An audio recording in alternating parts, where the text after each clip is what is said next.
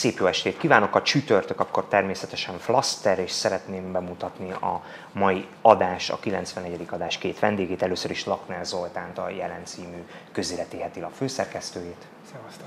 Illetve Lukács Csabát, a Magyar Hang lapigazgatóját és száguldó riporterét. Jó estét! Én pedig Dévény István Balog Roland vagyok. És hát, ha már megidéztük István szellemét, akkor igazából nyitásképpen felolvasnék valamit. Az iskolaperben megítélt 100 millió forintot az önkormányzat nem tudja kifizetni, hiszen csődbe menne. Igazság dönté, igazságtalan döntés született, de a jogerős bírósági ítéletet végre kell hajtani, ezért a kormány augusztus végéig biztosítani fogja a Gyöngyöspata számára az összeget, jelentette belközösségi oldalán Horváth László a térség Fideszes országgyűlési képviselője. Horváth ö, leszögezte, hogy Gyöngyöspata volt az első és az utolsó hely az országban, ahol ilyen pénzszerző akciót sikerre lehetett vinni. Horváth szerint azt is világossá kell tenni, hogy a cigányság számára a felzárkózás és a felemelkedés a tanuláson és a munkán keresztül vezet. No? Szép gondolatok. Hát szép gondolatok, igen, valóban, de valójában meg, meg mégsem. Szóval először is ugye az évelején, még a koronavírus járvány előtt azt lehetett látni, hogy ez az az egyik téma, amire a kormány az idei évet megpróbálja fölfűzni, és amikor elkezdődött ez az ijeszgetés, hogy tönkre megy a Gyöngyöspatai önkormányzat, hogy ezt a 100 millió, hogyha ezt a 100 millió forintot ki kell fizetni, mert hogy ugye ez még abból az időből keletkezik, amikor önkormányzati fenntartású iskolák voltak, és ott történt szegregáció, akkor is mindenki tudta, aki tudni akarta, hogy az állam természetesen helytállhat, ha akar, és olyan döntés születik, ezért az összegért, és most tényleg nem akarok jönni mindenféle összevetéssel, bár jöhetnénk, hogy mi minden egy-két nullával nagyobb nagyságrendű kifizetés zajlik. Ez egyik dolog, a másik pedig, hogy a kormány következetesen úgy kommunikál ebben a témában, mint hogyha az egy vélelmezés volna, hogy itt szegregáció történt, holott hát ezt a bíróság egy tényként állapította meg, és ugye az egész munka alapú, nyilván ugye majd a bíróságok elleni támadásokra fogunk beszélni, és ugye ebben az egész munka alapú társadalom kommunikációban ugye az az ellentmondás, hogy hát persze, ha valakit szegregálnak az iskolában, és nem tud végigmenni egy alapfokú iskolai pályán sem, akkor hogy a csodába fogjuk tőle azt elvárni, hogy egyébként öngondoskodó módon kapcsolódjon be a társadalomba, és ne szoruljon mondjuk segélyre. Számomra ez a történet akkor érdekes, hogyha ilyen kárpát-medencei szemmel nézzük. Tehát most itt a kormány gyakorlatilag egy, egy politikai kommunikációs kampányt épít föl arra, hogy pénz nélkül jutnak pénzhez, meg nem tudom, mindenféle dolog, amiben vannak racionális elemek, de ezzel, ezzel a logika szerint, hogyha mondjuk Románia ellen pert nyer bármelyik kisebbségi magyar, adott esetben Székelyföldön vagy bárhol, hogy nem kapta meg azt az oktatást, ami, ami számára nemzetiségként járt volna, akkor, akkor Romániának is hagyjuk ezt az érvelést, és azt elfogadjuk, hogy hát akkor az az ő belügye. Tehát itt úgy látszik, hogy, hogy mindig a kormány úgy hajlítja a kommunikációt, ahogy a pillanatnyi politikai érdekének tűnik, vagy ami, amiből maximális politikai hasznot tud hozni, miközben nem gondolkodik azon, hogy ezzel érvet ad a, adott esetben a szerb nacionalisták, vagy az ukrán, ugye most Ukrajnában az oktatási törvény kapcsán azért meglehetősen hátrányba kerültek a kárpátaljai magyarok, vagy adott esetben Románia esetében is, gyakorlatilag saját magát szúrja hasba ezzel az érveléssel, mert milyen jogon fog majd később kiállni adott esetben a, a kisebbségi magyarok ügyében, ha egy ilyen helyzetben, amikor van ugye, ha jól tudom, egy Strasburgi döntés van, amit végre kell hajtani. Tehát, hogyha nem lehet azt, hogy a különböző bíróságok ítélek között válogatok, és ami, ne, ami tetszik, azt betartom, ami nem tetszik, azt meg nem tartom be. Ugye itt említettük, hogy ez azért ez egy régi ügy, az egyik érv ugye az volt a kifizetések ellen, hogy azok, akikkel szemben megítélték, azok már gyakorlatilag nagykorúak és már nem hátrányos iskolások. És akkor fölteszem a kérdést, amikor például az merül fel bennem, hogy bocsánat, akkor mi, tehát, hogy miért tart eddig egy ítélet meghozata? Hát ez is egy kérdés, meg Igen. szóval, hogyha nem évült el, akkor persze ez egy létező dolog. Ugye szólt arról is, hogy ugye a pénz kifizetésen megy itt az izmozás és a hangulatkeltés, tehát hogy ugye itt erkölcsi kár történt, ilyenkor minden kártérítésben ugye pénzt szoktak még ítélni, mert máshogyan ezt nem lehet kifejezni. Válveregetés nem tud a bíróság. Ö, igen, igen, plusz ugye volt még egy ilyen furcsa csavar az év elején ebben, amikor az állam azt találta ki, illetve a minisztérium azt találta ki, hogy akkor ők tulajdonképpen leoktatnák ezt a, ezt a kártérítést, amiben ugye az volt egy ilyen furcsa ellentmondás, hogy hát ha nem történt szegregáció, és az állam tagadja, hogy bármilyen kártérítést kellene folyósítania, akkor egészen pontosan mit akar kompenzálni a, azzal, hogy ő ezt természetben, oktatás formájában adja oda. Arról nem szólva egyébként, hogy erről nyilván lehet beszélgetni, hogy egyébként lehet-e olyan oktatási szolgáltatást nyújtani, ami a korábbi hátrányokat ma kompenzálja, de mondjuk itt megint egy olyan nagyon-nagyon hát, ódivatú fogalom kerül előtérbe, mint a bizalom. Tehát, hogyha engem egyszer hátrány ért egy iskola rendszerben, akkor vajon ugyanattól az iskola rendszertől én szeretnék-e megint valamilyen szolgáltatást kapni, vagy inkább pénzt szeretnék tőle kapni, hogy azt olyan módon költsem el, ahogy én ma a legjobbnak ítélem a saját szempontomból, vagy a saját családom szempontjából. Nem, nem tudok ehhez mit hozzátenni. És akkor maradunk továbbra is a bíróságoknál. Azt hiszem, hogy megegyezhetünk abban, hogy gyakorlatilag az elmúlt időszakban kevesebb megrázó és felkavaró ügy volt. Kaleta Gábor volt perui nagykövet, korábban külügyminisztériumi, majd igazságügyminisztériumi szóvivőnek a pedofil botrányáról, az abban született bíró, elsőfokú bírósági eredményéről, illetve ugye például uh, arról, hogy uh, titkosították az ügyet, ahogy kezelték, ahogy hazahozták, ahogy ez az egész dolog történt, és ugye a legújabb fejlemény az pedig az, hogy ugye fellebbeztek az ítélet ellen. Ugye itt nagyon sok cikk, rengeteg vélemény született, nagyon sok fotel ügyésztől kezdve mindenki már elemezte a hmm. dolgot, de az első, és most itt a legfontosabb kérdés, miért fellebbez, hogyha mondjuk a, átlagos büntetés más országokban ugyanebben a hálózatban 5 év volt. Mi, mi állhat -e a fellebbezés mögött szerinted? Ezt én is egy rossz stratégiai döntésnek tartom. Én most két dolgot fogok mondani, az egyik nem lesz népszerű, a másik talán.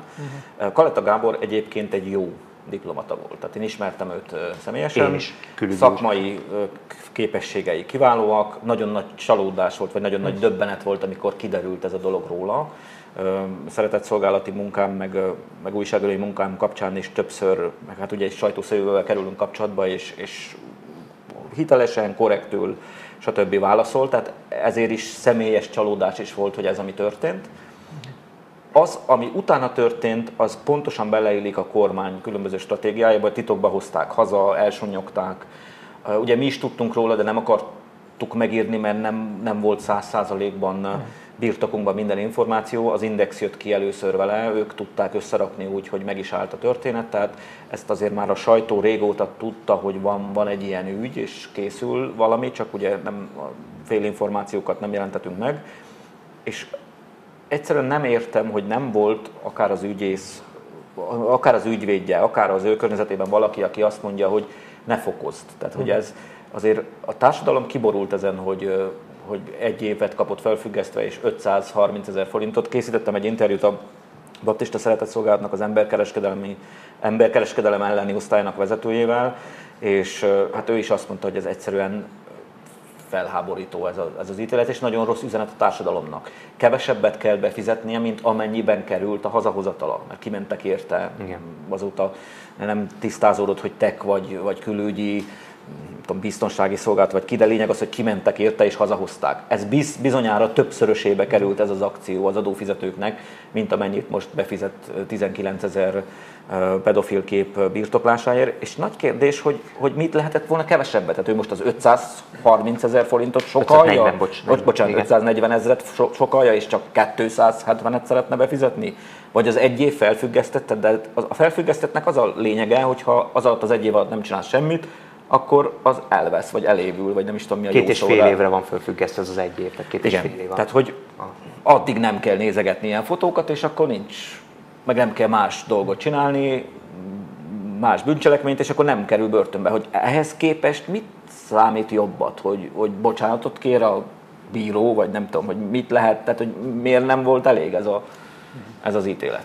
Hát egy konkrét jogesetben nyilván az ügyvéd mérlegel. Engem egy kicsit az aggaszt, hogy gondolom ilyenkor tanulmányoznak korábbi, hát remélem, hogy nincsen nagyon sok hasonló ügy, és akkor azt vizsgálják, hogy egyébként lehetséges-e az, hogy másodfokon esetleg még, még enyhébb ítélet születik, illetve hogy az elsőfokú ítéletben vitathatnak olyan megállapításokat, amelyeket a bíróság tett, amelyek alapján még esetleg valamit lehet tovább enyhíteni ez a büntetésen. Attól tartok, hogy ilyenkor nem a társadalom erkölcsi fölháborodását vizsgálják, hanem a konkrét jog esetben van egy eljárás, miközben én is azt gondolom, hogy tényleg mindenkinek a legjobb az lenne, hogyha erről az egészről olyan értelemben többet nem kellene hallanunk, hogy a, ebben a konkrét esetben felmerülő egyébként szörnyűnél szörnyű tényeket nem kéne tovább megrágni, és inkább arról kellene beszélni, hogy hogyan lehet az ilyesmit megakadályozni, vagy hogyan lehet komolyabb büntetési tételt, illetve hát jobb felderítési arányokat produkálni, mert ugye ezek mindig azokról az ügyekről tudunk beszélni, amelyek, amelyek egyáltalán kiderülnek. A konkrét jogesetben gondolom, hogy a magyarországi eljárásban részvevőket különösebben nem érdekli, hogy más országokban hogyan, hogyan döntenek az ilyen ügyekben. Ami egyébként a közéleti visszhangját illeti, az is egészen, egészen, egészen különös. Itt a Csaba beszélt arról, hogy hogyan titkolták ezt az ügyet, ehhez képest most most ugye hirtelen a kormányoldal egy ilyen, egy ilyen ö, ö, tényleg demonstratíve most ö, ebben az ügyben is a bíróságokat revolverezi, erősebb büntetéseket követel, miközben a, az, hogy hogyan nem is, nem ismerkedhetett meg a tényekkel korábban a nyilvánosság, abban azért volt ö, ö, állami felelősség, hogy ezeket a tényeket, meg magát, a, magát az elkövetőt hogyan, hogyan próbáltak eltüntetni, ott most már olyan próbálkozások is vannak, hogy ez a, ez a dolog is a, a, valahogy a baloldalhoz tartozzon.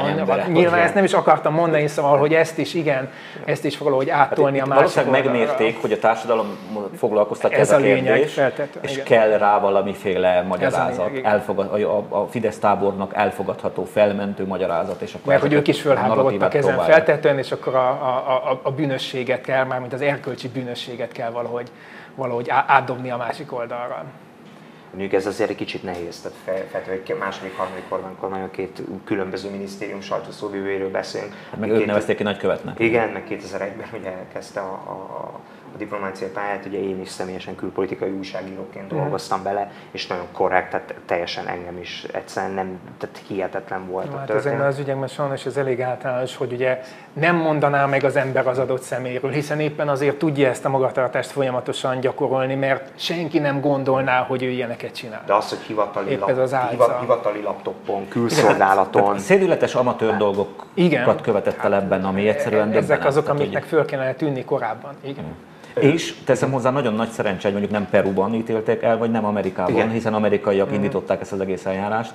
Ott lényeg, már az ő szerencséje, nem a, Igen. nem a társadalomé, hogy, hogy ott azért lényegesen durvább büntetést kaphatott volna ezért. Igen, ugye arról megjelentek hírek, hogy ez az egy év fölfüggesztett, ez gyakorlatilag ö, meg, tehát hogy mondjam, a korábbi joggyakorlatnak megfelelő magyar tétel egy ilyen nézegetésé. És ugye amikor van egy fölháborodás, akkor ugye hát jelen pillanatban egyetlen egy opció van, és teljesen jogos a társadalomnak a felháborodása, ami a te interjútból is kiderült, hogy hát kérem szépen, a büntető törvénykönyvet lehet szigorítani. Más opció jelen pillanatban. Kétharmada van tíz éve így van, így van, így van, és ezt a büntető törvénykönyvet ugye ők Igen. hozták már be. Tehát itt, itt, itt ennyi opció van, ugye itt már... Hát meg ezek a felmentések, hogy csak nézegette, nyilván csak nézegette, de ezt az iparágot azt tartja életben, hogy vannak emberek, akik pénzért, vagy, vagy más, más nem is tudom, fizetőeszközök révén megvásárolják ezeket a fotókat. Tehát igaz, hogy ő csak nézegette, de azzal, hogy nézegette, megteremtette annak a piacát, hogy Pontosan. ilyenek elkészüljenek. Igen. Pontosan.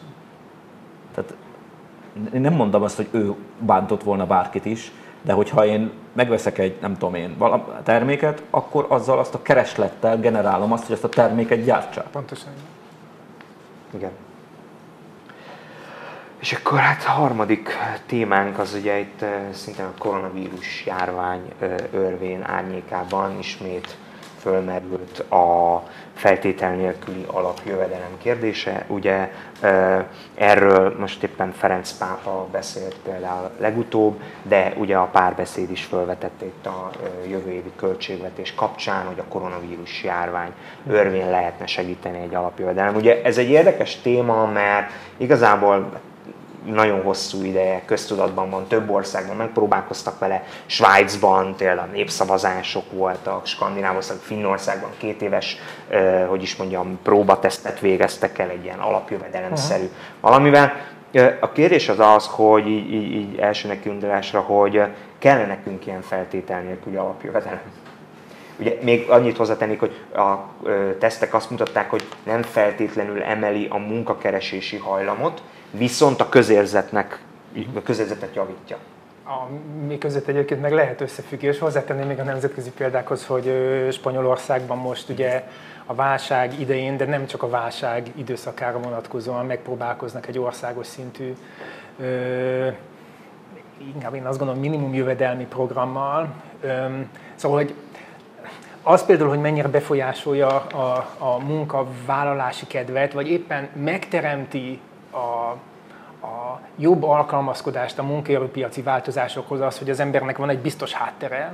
Ebben nagyon komoly viták folynak, a bárki mondjuk az Esély című folyóiratnak, a szociálpolitikai folyóiratnak több olyan tematikus száma is volt, amiben egymás mellett szerepeltek pro és kontra, illetve különböző ö, alapjövedelem ö, verziókat tárgyaló ö, tanulmányok. És ha csak az ember ezeket elolvas, akkor is látja, hogy a, még az alapjövedelem támogatói is nagyon különböző dolgokat mondanak arról, hogy például milyen szintűnek kell ennek lennie mert hogy például ettől függ az, hogy mekkora lesz a kiszorító hatása más jóléti ellátásokat, illetően vannak egészen extrémnek minősíthető elképzelések, vannak, vannak kisebb léptékűek, vannak olyan elképzelések, amelyek nem feltétel nélkül annak Anthony Atkinson, aki egy, egy ilyen nagy atyamester a szociálpolitikának, egyébként közgazdász volt, néhány évvel ezelőtt halt meg, ő részvételi alapjövedelemről írta a legutolsó könyvében, ami nem teljes feltétel nélküliséget, hanem mindenféle társadalmi együttműködésekben való részvételhez kötötte volna az alapjövedelmet, vagy Szikra Dorottya, szociálpolitikus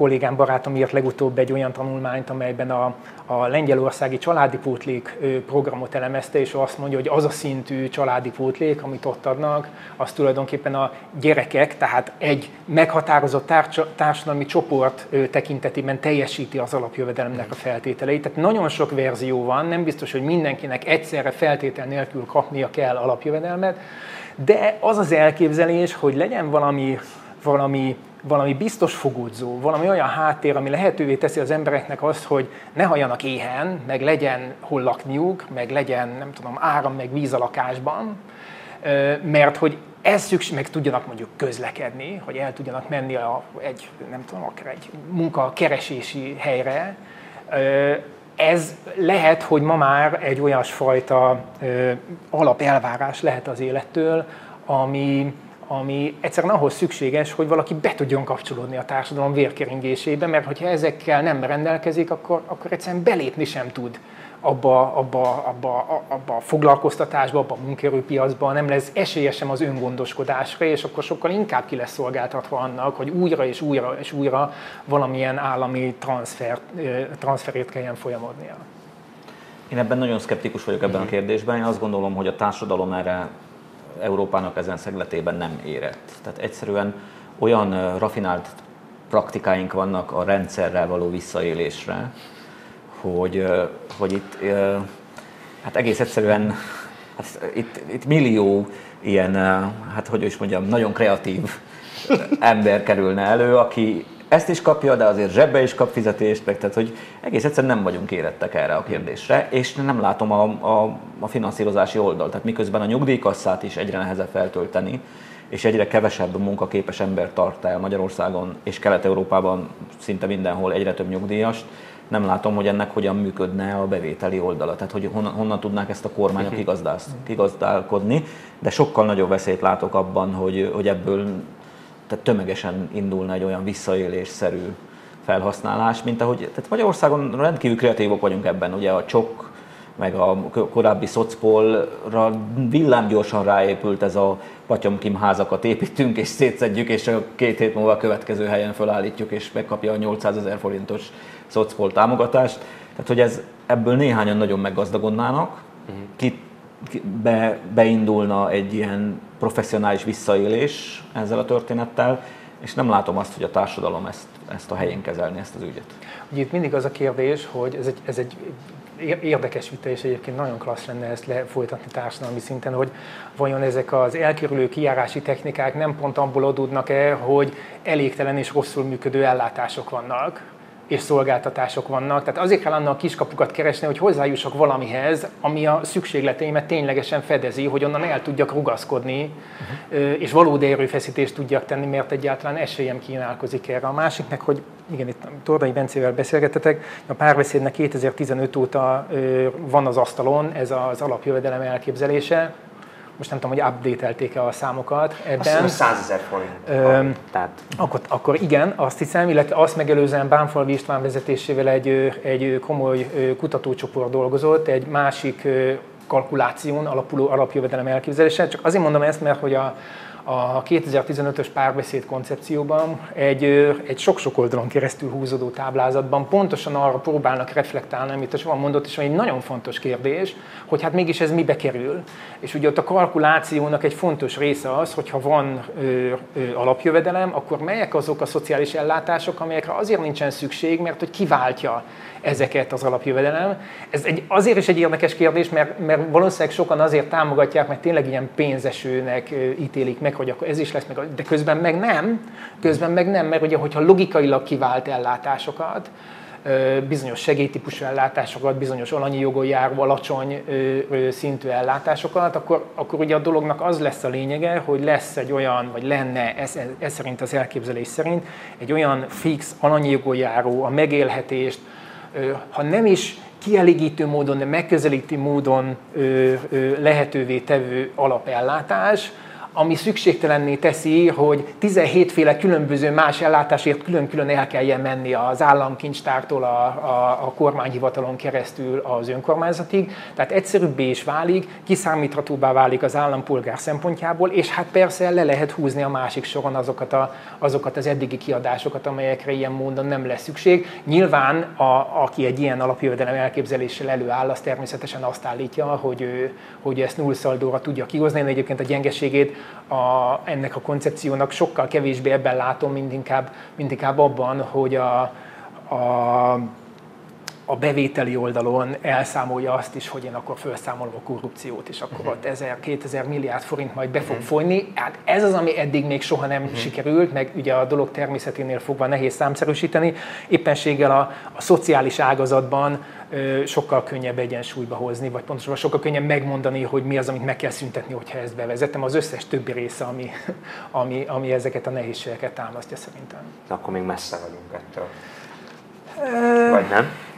Hát, nem. A világon még sehol sem működik, maradjunk Igen. annyiba, és nem mi leszünk az első. Ez tény, ez Igen, tény. de azt lehet csinálni, hogy egyébként egy, egy magasabb családi pótlékkal, egy normatívan elérhető, tehát mondjuk, ha nem egy olyan álláskeresési járdék van az országban, amilyen, ha egy országban nem 28.500 forint a minimum nyugdíj, tehát be lehet avatkozni két, három, négy helyen úgy a jóléti ellátórendszerben, rendszerbe, hogy nem alapjövedelmet vezetek be, hanem elérhető minimumokat állítok elő. Szerintem egy nagyságrendileg kisebb összeggel nagyjából ugyanazt a célt el lehet érni, vagy legalábbis abba az irányba lehet eltolni egy társadalomnak a működését. Ebben lehet, hogy azért lehetne minőségi változást elérni, meglepően kis ráfordítással, vagy átcsoportosítással azt hiszem, hogy ez a reménykeltő zárszó azelőtt, hogy ugye szokás szerint a Flaster, akkor ugye ajánljuk a holnap megjelenő magyar hangot, ugye Máté Gábor a címlapon természetesen a Színművészeti és Filmművészeti Egyetem körüli dolgok porondon, többek között szakmai megosztás, illetve szintén interjú, van egy kiváló interjú itt ugye a koronavírus járvány kapcsán, Szilágyi Áron kétszeres olimpiai bajnok vívónkkal is, hogy most ez hogy néz ki. Ugye természetesen vannak riportjaink is, mindig megszokhatták többek között például Tompos kollégánk, a most nagyon népszerű ö, ö, vasúti ö, vonalbezárások kapcsán meglátogatott egy, hát hogy is mondjam, pusztuló állomások között kanyarok a halára ítélt csicsai vonat. Emellett természetesen fókuszban van egy kicsit a, a papi kérdése, illetve ennek kapcsán Grimm Balázs is beszélgetett egy nagyon érdekes beszélgető partnere, és Szécsi Noéminak pedig van egy írás arról, hogy nyaralás, Trianon, után Csaba, nem tudom, mit hagytam ki, neked van egy... Nem, igen? nem magam akarom promózni, hanem azt akarom mondani, hogy mi nagyon fontosnak tartunk minden olyan sajtókezdeményezést, amely független és pártoktól és oligarcháktól független, ezért a, a jelen is partnerünk ebben a, ebben a háborúban, úgyhogy mondd el, légy szíves, hogy mi olvasható nálatok a legfrissebb számban. Köszönöm szépen a lehetőséget.